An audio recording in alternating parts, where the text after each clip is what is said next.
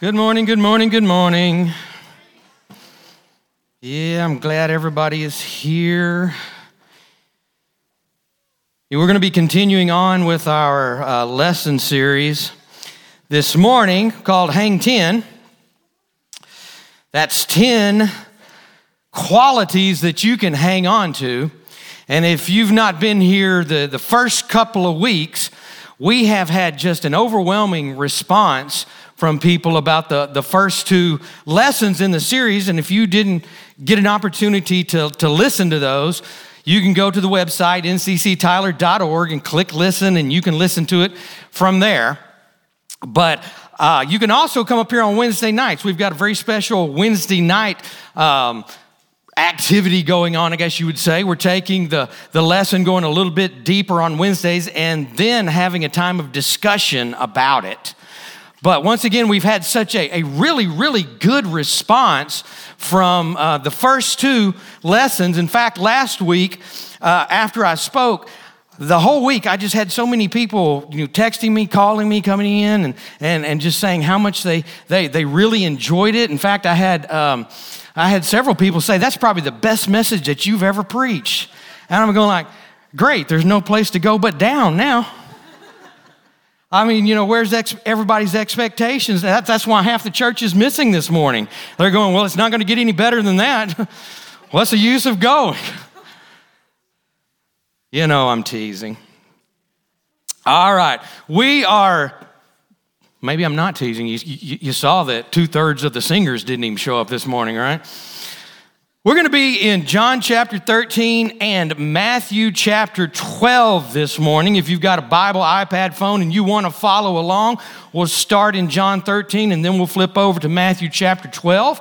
If you don't have a Bible or you just want to follow along with the scriptures, they will be right up here because our tech team is awesome.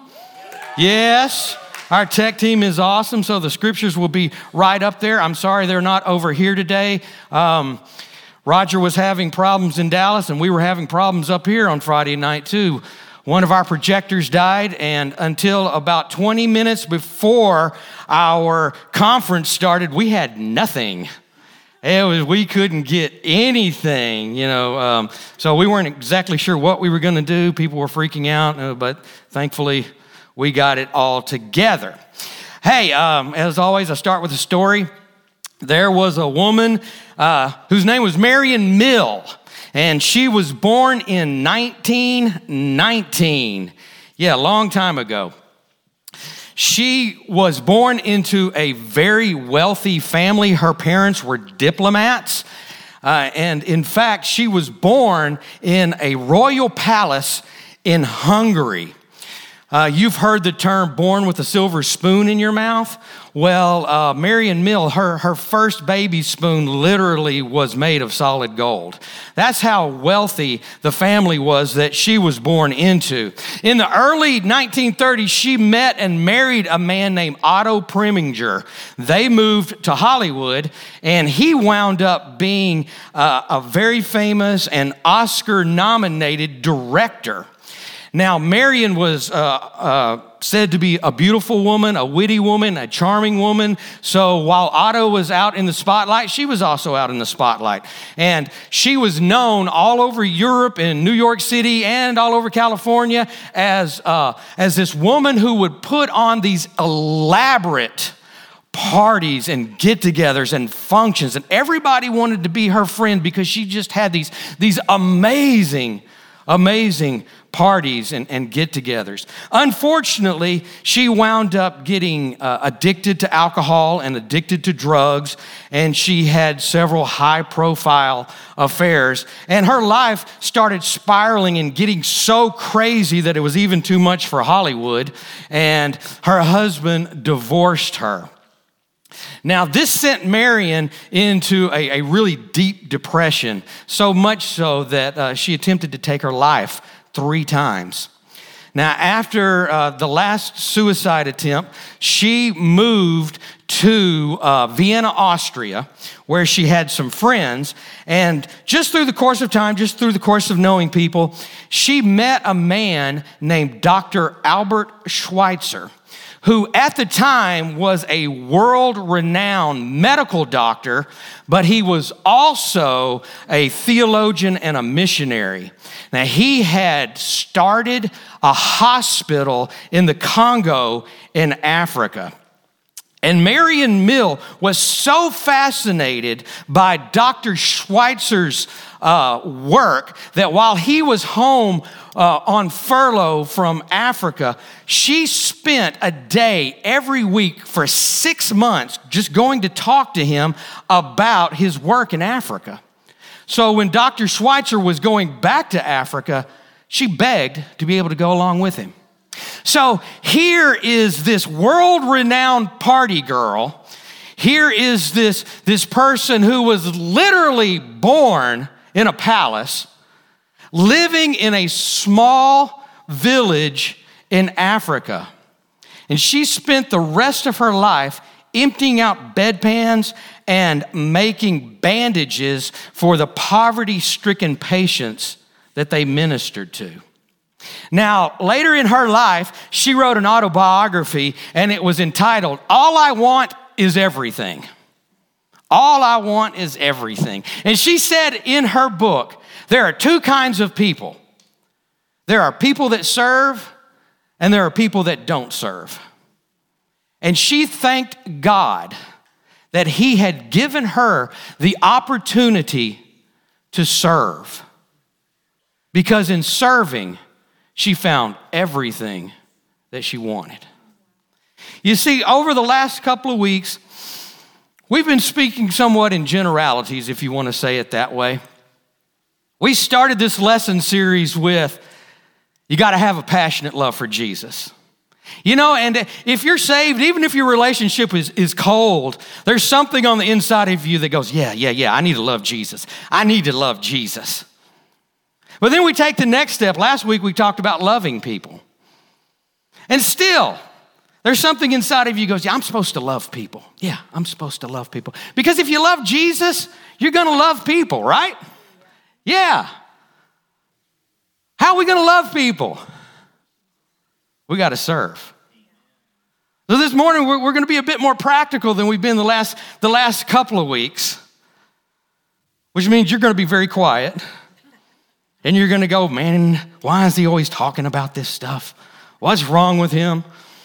Now, I know, I know that there are some legitimate reasons why some people are not able to serve. Some of you, you may only get to come to church once a month. I understand that. We're not trying, as, as a guy that used to work for me, he, I'd start talking to him about Jesus. He'd go, Oh, you're just putting the padre on me. I'm not trying to put the padre on you, okay? I'm just telling you, if we're gonna love Jesus, and that love for Jesus is gonna cause us to love people, if we're gonna love people, we've gotta serve people, right? Okay, so we are in John chapter 13. Starting in verse 3, it says, Jesus knew that the Father had given him authority over everything, and that he had come from God and would return to God. So he got up from the table. Let's stop right there for just a second. This is cause and effect. Jesus knew, it says he knew that God had given him authority. He knew he had come from God. He knew he was going back to God. So he got up. See, there was something going on in Jesus that caused him to do something. Does that make sense? You understand that? Okay, so because he knew he was from the Father, because he knew he was going back to the Father, he got up from the table, took off his robe, wrapped a towel around his waist, and poured water into a basin. Then he began to wash the disciples' feet, drying them with the towel that he had around him. You see, because Jesus knew who he was, because he knew who he belonged to, he served in the lowest way. So you need to understand that in those days, the lowest of the low, the lowest servant in the house, it was their job to wash the master's feet. It was their job to wash the feet of the people that, that came to visit their master. The lowest of the low got to wash feet. But because Jesus knew who he was, he served in the lowest way. He washed feet. Now, going on in verse 6, it says, When Jesus came to Simon Peter, Peter said to him, Lord, are you going to wash my feet? And Jesus replied, You don't understand now what I'm doing, but someday you will. You see, Peter didn't know who he was in Christ yet. So therefore, so therefore, he pushed back on serving. He didn't know who he was, so he protested serving. I'm gonna tell you, if we don't know who we are in Christ, we'll fuss about serving. If we don't know who we are in Christ, we will fuss about serving. When we know who we are, it causes us to love God, it causes us to love people, and it causes us to serve. It causes us to do something that expresses the heart that God has put inside of us. You see, the disciples had just been arguing about who would be the greatest in the kingdom. Who would be the greatest in men's eyes? And Jesus was showing them how to be great in God's eyes. That was a good place to say amen. And that's not the first time Jesus had had this kind of conversation with them. There was another time they were fussing about who was going to be the greatest. And Jesus said, Hey, you want to be the greatest? Be the servant of all. Jesus himself said, I didn't come to be served, I came to serve. Now, in verse 12, says, After washing their feet, he put on his robe again and sat down and asked, Do you understand what I'm doing? You call me teacher and Lord, and you're right. He was saying, I am teacher, I am Lord. Because what I am doing, I'm sorry, I left off there and I messed myself up. Since I am your Lord and teacher, since I, your Lord and teacher, have washed your feet, you ought to wash each other's feet. I've given you an example to follow. Do as I have done. Now, he didn't necessarily say, Do what I've done. He said, Do as I have done. He wasn't saying the only way to serve somebody is to wash their feet. He was saying, Serve. He was saying that I am master, I am Lord, therefore serve. Serve somebody. See, the disciples were amazed that Jesus, their leader, their rabbi, their Messiah, would stoop so low as to wash the feet of his servants. See, the truth is that we will, we will only serve others to the extent that we are amazed that Jesus served us. Why do we stop serving? See, we come into this relationship usually with this, this passion for Jesus. Why? Because we were so broken. I was a complete mess. And his love just invited me in. And I was so passionate for Jesus when I, when I first got saved. But there's something about just sitting, there's something about just gathering that causes us to lose that amazement that He served me, that He loved me. And when I lose that amazement, when we lose that amazement, we lose that heart to serve. This morning's lesson is called Hang On to Serving. If you haven't figured out I'm talking about serving yet, you're a little slow. We want to have the heart of a servant. Someone once said, most people want to serve God, but only in an advisory capacity. We like to tell God what to do. All right, now over in Matthew chapter 12. In verse 18, we're going to take the, the meat of, of our lesson this morning from this one verse. It says, Look at my servant, whom I have chosen. He's my beloved who pleases me. I will put my spirit upon him, and he will proclaim justice to the nations. Now let's break this down just a little bit. First of all, we see right here is a prophecy being fulfilled by Jesus. If you read the context of what's going on right here, it says that uh, Jesus is fulfilling what was spoken in Isaiah. Jesus fulfilled this prophecy. But do you know when a prophecy has been fulfilled, it is continually fulfilled? It is fulfilled forever. Do you understand that? Now, where is Jesus today? Some of you are going to say, In my heart. The Bible tells us that Jesus is at the right hand of the Father, right? So who's Jesus on the earth today? We are. Okay? We are the representation of Jesus on the earth today. So if this scripture is still being fulfilled, who's it being fulfilled through? Us. There you go. So let's look at this. First of all, why do we serve? The scripture starts out by saying, Look at my servant whom I have chosen. Just like Jesus, you've been chosen. Just like Jesus, you've been chosen. Ephesians tells us, For we are God's masterpiece. Say, I'm God's masterpiece. For we are God's masterpiece. He has created us anew. So, there's that word so again. Remember from, from before? No, they're going, what are you talking about? When we talked about before that Jesus knew who he was, so he did something. Right here again, it says that we are God's masterpiece. He has created us anew in Christ Jesus. So, there's a reason he created you new. It's so we can do the things he planned for us long ago. Jesus has got a plan for you. God's got a plan for you. I'm letting you know right now, you may feel like you're so insignificant, but God saw you from the beginning of time. He said, I am waiting on that person. I'm waiting on that person for their time, and I've got a plan for them. God's already got a plan for you. Just like Jesus was chosen, you've been chosen. You've been chosen. The scripture goes on to say, He is my beloved. Just like Jesus, we are loved.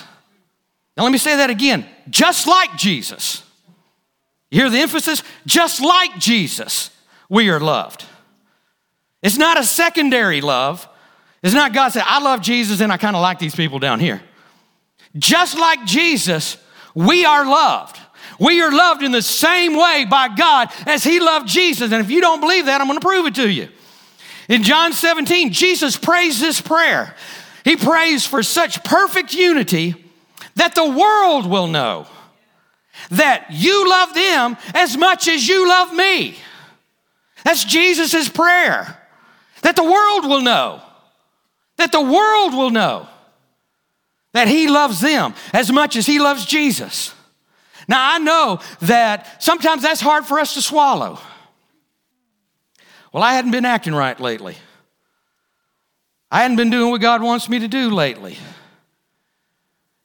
You sit in church long enough, you'll hear that God loves you. Well, I can kind of, I can kind of see that God loves me. But it's sometimes hard to swallow that God loves you. You as much as he loves Jesus. He loves you as much as he loves Jesus. And because he loves you, the scripture goes on to say, Who pleases me? That's not a question mark. He said, I love him and he pleases me. Just like Jesus, you please the Father. You may know lots of reasons why God shouldn't be pleased with you. We could probably all make a long list of why God should not be pleased with me. And you know what? You would be in such good company. You see, Moses stuttered. David's armor didn't fit. Missionary work was too hard for Mark, so he quit. Timothy was so nervous that he made himself sick. Hosea's wife was a prostitute. Jacob was a liar. David had an affair. Solomon was too young. Abraham was too old. And David was too young. Peter denied that he even knew him. John was self righteous, Lazarus was dead. Paul was a murderer, and so was Moses. Jonah ran from God. Miriam was a gossip. Gideon and Thomas both doubted. Jeremiah was depressed, Elijah was burned out, and Martha was stressed out.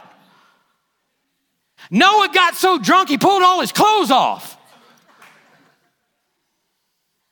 did I mention that Moses had a temper? So did Samson, Peter, James, and John. Remember those sons of thunder? We think about John, the apostle of love. Well, before he knew who he was in Christ Jesus, Jesus called him and his brother the sons of thunder. Why? Because they go, Hey, Jesus, you want us to call down fire from heaven on them? That sounds like the apostle of love, doesn't it? And these are just a few of God's messed up miracles. You see, God doesn't require perfection before He uses you. He doesn't require a job interview because He's not planning on firing you, even if you deserve it. You see, He's our dad, not just our boss. He's not prejudiced or partial. He's not judging or begrudging or sassy. He's pleased with you. He's not ashamed and disappointed in you. So stop being disappointed in yourself. Let your Jesus freak flag fly. Okay? And when you begin to know who you are in Christ Jesus, you will know why we serve. So, the second, how do we serve?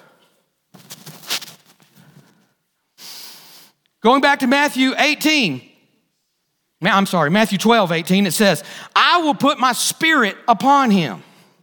We serve in the anointing of the Holy Spirit. When we serve, we are connecting with the calling and the ability of God in our lives. When we don't serve, we're ignoring the anointing that is on our lives. We also serve in humility. Philippians 2 verses 3 through 7 say, Don't be selfish. Don't try to impress others. Be humble, thinking of others as better than yourself. Don't look out only for your own interests, but take an interest in others too. You must have the same attitude that Jesus had. You must have the same attitude that Jesus had. Though he was God, he did not think equality with God as something that he had to cling on to. Instead, he gave up his divine privileges. He took the humble position as a slave and was born as a human being. He said we must have the same attitude, but sometimes our attitudes and our motives are out of whack, aren't they? So let's just do, do a little little compare and contrast here. Now, we, we as, as we started this, this lesson series, you know, we've been talking about the difference between believers and disciples, and that's not always really sat well with me because you know why? Uh, to be a disciple, you got to be a believer. You really do. But here's the problem as, as believers, you know, sometimes we, we come in and, and we sit and we become acclimated to sitting in fact, people know where we sit. At the EXO conference, Matt said it was weird because Lisa and I weren't sitting right here. That's where we always sit. That's my chair. Don't come in here. If I come in here and, you're sitting in my chair, man, I'm going to call down fire from heaven on you. Right? Sometimes we sit so long, even though we're believers, even though there's something inside of us that wants to be a disciple, we sit so long we just become church folk. So we're going to talk about church folk this morning. You see, church folks serve when they have a big role, but disciples don't see a difference between big and small roles. In other words, hey, you gonna give me a title? You give me a title, I'll serve. But a disciple doesn't see big or small. In fact, a disciple knows that God said, if you're faithful with the small, I'll make you faithful over much. Church folk, their service requires personal recognition. Disciples are content with anonymity. Are you going to put me on the stage? Are you going to make sure everybody knows who I am? Hey, if you do that, I'll serve. But a disciple doesn't care whether they get glory from man or not because they know that God sees. Once again, scripture says that God sees what's done in private and he'll broadcast it to the world. Church folk pick and choose whom to serve. Disciples don't discriminate. I'm called to be a, a worship leader. Great. Children need some live worship. You think I'm kidding? I'm called to take the Word of God and break it down and teach it to the masses. Guess what? They need teachers in children's ministry. I can go all the way down the list. Whatever your calling is, they need it in children's ministry.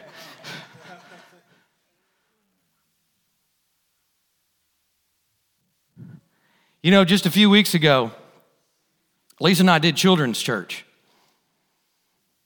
And I told him, don't you dare go over, because if you go over, I'm going to let all those kids out.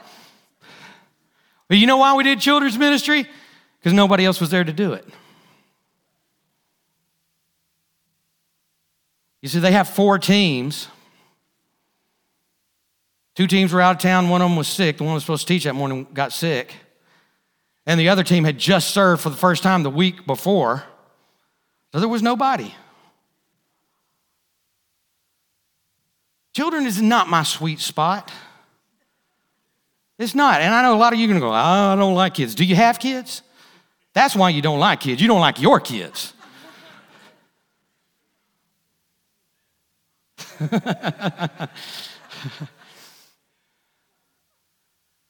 but we serve where we're needed. In fact, that's the very next one. Church folks serve when it's convenient.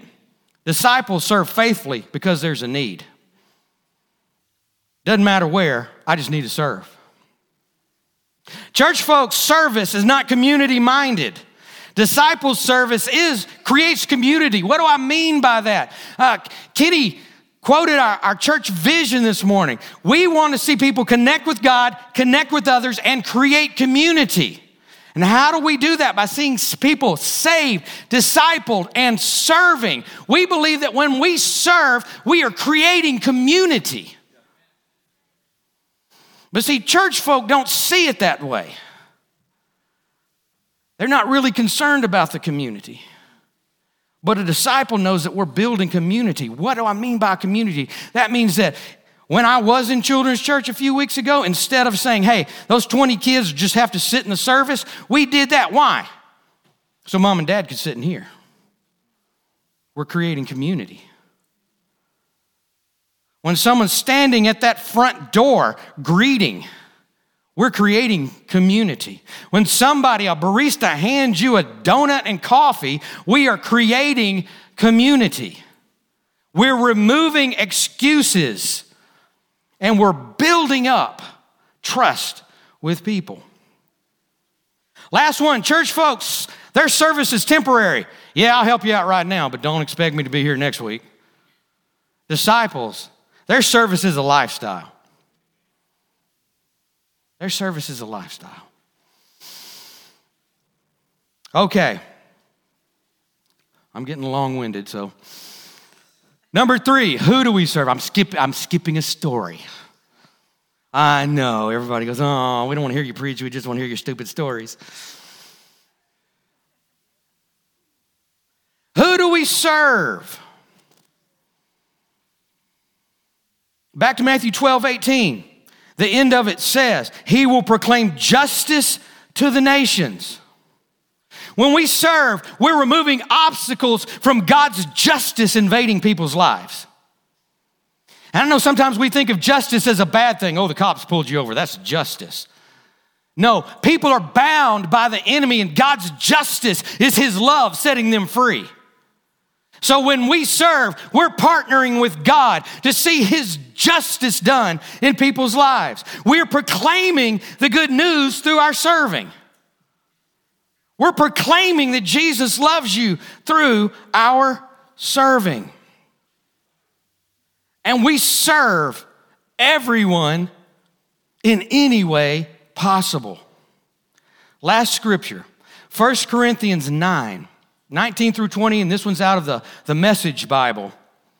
Says, even though I'm free of the demands and expectations of everyone, I have voluntarily become a servant to any and all in order to reach a wide range of people the religious and the non religious, the meticulous moralist and the loose living, loose living immoralist, the defeated, the demoralized, whoever.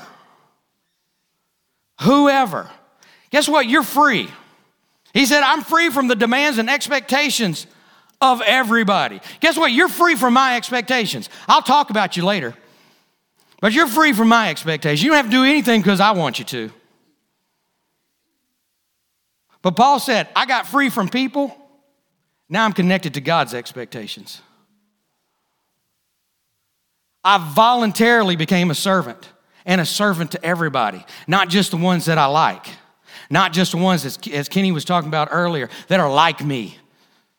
Y'all didn't hear that because that was in our VIP, so never mind. It's not just those that are like me, it, it's anybody and everybody. And every place of service is important. Every place of service is important. 16 years ago, Lisa and I came to this church. We had been in ministry. We had actually been uh, the senior pastors of a church. Didn't go well. We got hurt. I'd been out of church for about five years. But we came to this church and we connected because of the acceptance and the love that's here. And we hadn't been in the church very long before we said we need to do something. And I wasn't looking for a platform.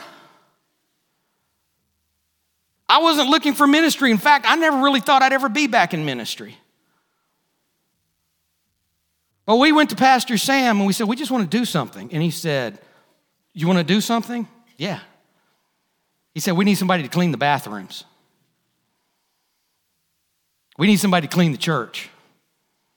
There was a couple of other, other families that, that, that were doing it, and they were getting worn out. So, my first place of ministry at New Covenant Church was cleaning bathrooms. And for all you men that missed the, the, the urinal, I'm not happy with you. Not long after that, there was a need for a junior high ministry. Now, I'm 35 years old. I have been the, the, the senior pastor of a church. But they needed somebody to hang out with middle school kids. So we did it. For five years, we did it. And after five years, there was an opportunity to take over the whole youth group. And we became the youth pastors. Ryan Boland sitting right back there. He was with, he was with me in junior high ministry all through high school. Still hadn't run him off. He still comes back. So we took over the youth ministry at 40 years old. All my friends are pastoring. All my friends are missionaries. Everybody I went to Bible school with, they're doing important things, and I'm hanging out with a bunch of knuckleheaded teenagers. Why? Because there was a need. We did that for seven years. Then I was actually uh, talking to a church about becoming their pastor, but I just didn't feel like it was right.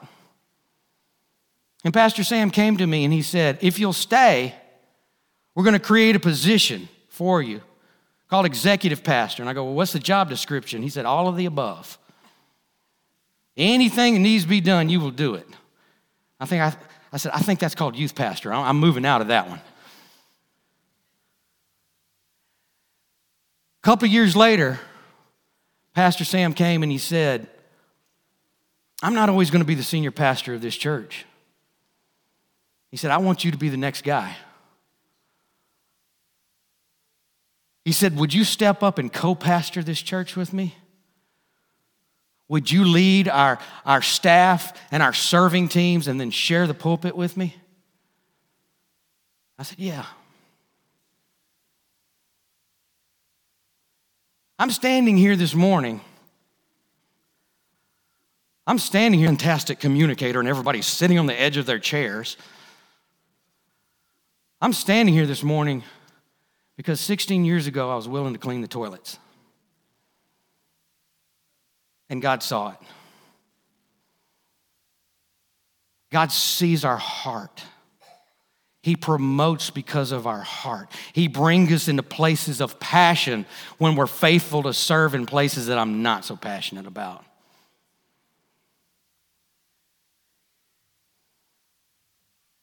And there's my granddaughter screaming out there. If y'all heard that, that's my granddaughter. What do I want you to know? I want you to know that saved people serve people. I want you to know that disciples know who they are in Christ Jesus, and they're in the kingdom to serve the king. I want you to know that your gifts and your talents they're necessary and they're useful Hear it at NCC. So, what do I want you to do? I want you to set aside excuses because we've all got them. We've all got them. Let's set aside excuses and partner with God to move the kingdom forward. You see, last year, there was a prophecy that went forth over this church that said that the Lord was gonna, gonna start a revival in East Texas and he wanted to use New Covenant as a catalyst for what he wanted to do in East Texas. And that sounds great, doesn't it? Once again, woohoo! But I'm really concerned. How's God going to start a revival when we can't even staff the children's ministry?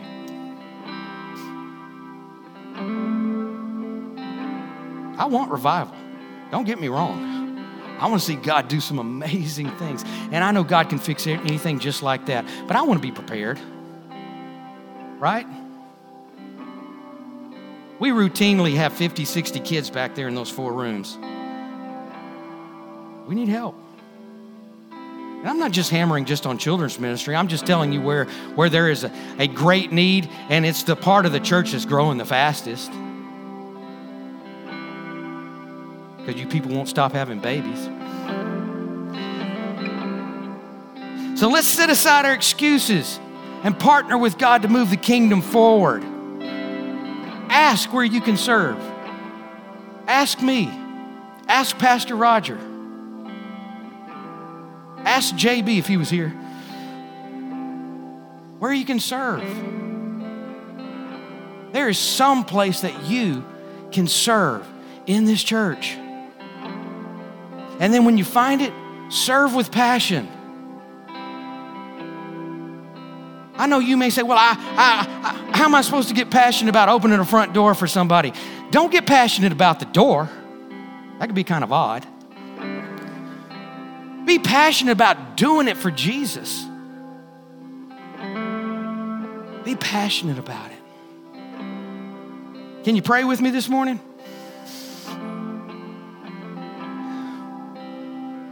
Lord, we want to be in the kingdom for such a time as this. Lord, you saw from eternity past when we would be most effective here on the earth, and you put us here. Lord, I know that life comes and life happens, and we get distracted. Lord, there are jobs, there are kids, there are families, there are so many things that we have to do. Got to get my kids to basketball, got to get my kids to soccer, got to get them, get them to gym, to dance, all those kinds of things. Lord, we're just so busy. But Lord, help us look beyond our needs and see the needs of the kingdom, see the needs of others. see the needs of that single mom coming in. And the only time during the week, as we've been told, that she gets to sit and not have her kids crawling all over her is when she puts them in the children's ministry and she gets to sit in here and just soak in the presence of Jesus. Lord, if there's something in our heart that wants to push away from serving, heal us.